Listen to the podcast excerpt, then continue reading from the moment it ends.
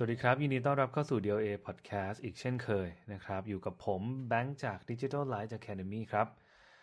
topic ที่เราจะมาคุยกันวันนี้เกี่ยวกับคอนเทนต์ถ่ายทอดสด หรือว่าไลฟ์นั่นเองนะครับ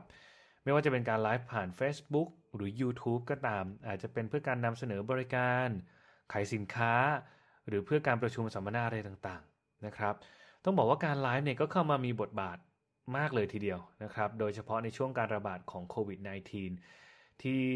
ทำให้พวกเราต้องเว้นระยะห่างทางสังคม รวมถึงทำอะไรหลาย ๆ อย่างที่บ้านกันมากขึ้นกว่าเมื่อก่อนนะครับ เพราะฉะนั้นวันนี้เราจะมาฟังกันว่าแนวทางในการผลิตคอนเทนต์ประเภทไลฟ์เนี่ยหรือว่าถ่ายทอดสดทำยังไงให้ดูเป็นมืออาชีพครับ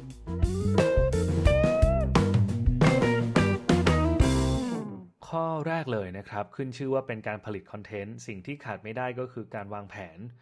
เรื่องคอนเทนต์นั่นเองนะครับพูดง่ายๆก็คือเราจะไลฟ์เรื่องอะไร เพื่อเป้าหมายอะไรนะครับ เช่นไลฟ์สอนทำอาหารนะครับอาจจะไลฟ์เล่นดนตรี อาจจะสอนคลาสออนไลน์หรืออาจจะเป็นการสัมมนาอะไรต่างๆนะครับ ซึ่งคอนเทนต์แต่ละแบบก็มีเป้าหมายที่แตกต่างกัน รวมถึงมีวิธีการในการนำเสนอคอนเทนต์ที่ไม่เหมือนกันด้วยนะครับ ไม่ว่าจะเป็นการแต่งตัว การจัดแสงจัดไฟ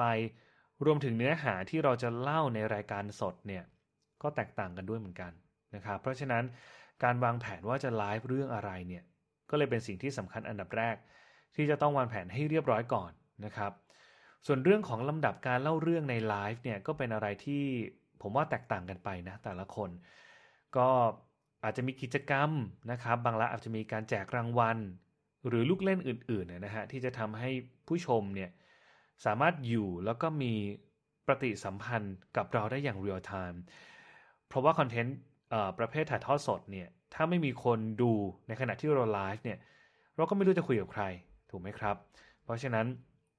การคิดเรื่องรายละเอียดในการเล่าเรื่องนี่ก็เป็นเรื่องสำคัญเหมือนกัน มาถึงเรื่องที่2นะครับเป็นเรื่องของอุปกรณ์ จริงๆ แล้วการเริ่มต้นที่ง่ายที่สุดก็คือการใช้มือถือ หรือว่าสมาร์ทโฟนของเรานั่นแหละนะครับ เพราะว่าเราทุกคนมีอยู่แล้ว หรือบางคนอาจจะใช้โน้ตบุ๊กหรือแล็ปท็อปก็ได้เหมือนกันนะครับ แต่เรื่องที่สำคัญเนี่ยผมมองว่าเป็นเรื่องของความเร็ว แล้วก็ความเสถียรของอินเทอร์เน็ตนะครับ เพราะว่าอาจจะทำให้การไลฟ์ของเรามันสะดุดหรือกระตุกได้นะครับ ข้อดีของการใช้อุปกรณ์ที่เรามีอยู่แล้วเนี่ยไม่ว่าจะเป็นสมาร์ทโฟนหรือโน้ตบุ๊กเนี่ยก็คือสะดวกนะครับมันสะดวกเพราะว่าเราไม่ต้องไปหาซื้ออุปกรณ์ใหม่ ๆ มา แต่ว่าสเปคของอุปกรณ์แต่ละคนเนี่ยก็คงไม่เท่ากันนะครับ ไม่ว่าจะเป็นความคมชัดของกล้อง หรือคุณภาพของไมโครโฟนที่บันทึกเสียงเนี่ยก็อาจจะแตกต่างกัน เพราะฉะนั้นถ้าเราต้องการภาพและเสียงที่ได้คุณภาพที่ดีเนี่ยหรือคุณภาพที่ดีเนี่ยก็อาจจะเป็นต้องติดตั้งอุปกรณ์เพิ่มเติมนะครับ ยกตัวอย่างเช่นอาจจะซื้อกล้องเว็บแคมนะครับมาติดตั้งเพิ่มเติมนะครับ เป็นกล้องที่มีความละเอียดหน่อยนะครับ หรือเป็นไมโครโฟน USB ที่สามารถต่อกับอุปกรณ์ของเราได้ ตรงนี้ก็จะช่วยให้ภาพและเสียงมีคุณภาพมากขึ้นนะครับ แต่ว่าถ้าใครเนี่ยทำมาสักพักแล้วนะฮะรู้สึกสนุกหรือว่าได้ผลลัพธ์ตามเป้าหมายที่ตั้งเอาไว้เนี่ยก็อาจจะลงทุนซื้ออุปกรณ์เพิ่มเติมได้นะครับ ไม่ว่าจะเป็นไมค์เป็นกล้องแบบจริงจังไปเลยนะครับ อุปกรณ์พวกนี้เนี่ยก็คุ้มค่า เพราะว่าใช้งานได้หลากหลายรูปแบบนะครับแล้วก็มีอายุการใช้งานที่ค่อนข้างยาวอยู่พอสมควร เพิ่มเติมอีกนิดนึงก็คือโปรแกรมหรือว่าซอฟต์แวร์สำหรับการทำไลฟ์เนี่ยหรือว่าไลฟ์สตรีมมิ่งเนี่ยก็เป็นอีกหนึ่งปัจจัยนะครับที่จะช่วยให้การไลฟ์สดมีคุณภาพมากขึ้น เพราะว่าสามารถตั้งค่าความละเอียดต่างๆ ทั้งภาพทั้งเสียงเนี่ยก่อนที่จะไลฟ์ได้นะครับแถมโปรแกรมพวกนี้เนี่ยมีให้โหลดฟรีด้วยนะครับอย่างเช่นตัว OBS เป็นต้นนะครับ ทุกท่านน่าจะคุ้นเคยโปรแกรมนี้ดีนะครับ มาถึงเรื่องที่ 3 ซึ่งเป็นเรื่องสุดท้ายนะครับ คือการเลือกแพลตฟอร์มสำหรับไลฟ์สดนะครับผมเชื่อว่าแพลตฟอร์มที่ทุกคนคุ้นเคยอยู่แล้วเนี่ยก็จะเป็น Facebook Live ใช่ไหมครับ YouTube Live แต่จริงๆ แล้วยังมีอีกเยอะเลยนะครับ ไม่ว่าจะเป็น Instagram Live Zoom Google Meet นะครับ Google Hangout เป็นต้น ซึ่งสำหรับวิธีการเลือกช่องทางในการไลฟ์เนี่ยเราก็ควรจะเลือกช่องทางที่เรามีผู้ติดตามมากเอาไว้ก่อนนะครับ เช่นถ้าเรามีฐานผู้ติดตามใน Facebook มากอยู่แล้วเนี่ย เราก็อาจจะใช้ Facebook Live ในการทำคอนเทนต์สดนะครับ เพื่อจะเข้าถึงผู้ติดตาม แต่ถ้าในกรณีที่เป็นการประชุมที่ต้องการความเป็นทางการหน่อยนะครับ ก็อาจจะใช้ Zoom หรือว่า Google Meet ได้ ซึ่งก็เป็นทางเลือกที่น่าสนใจและ ปัจจุบันก็ใช้กันมากเลยทีเดียวนะครับ สรุปอีกครั้งหนึ่งครับ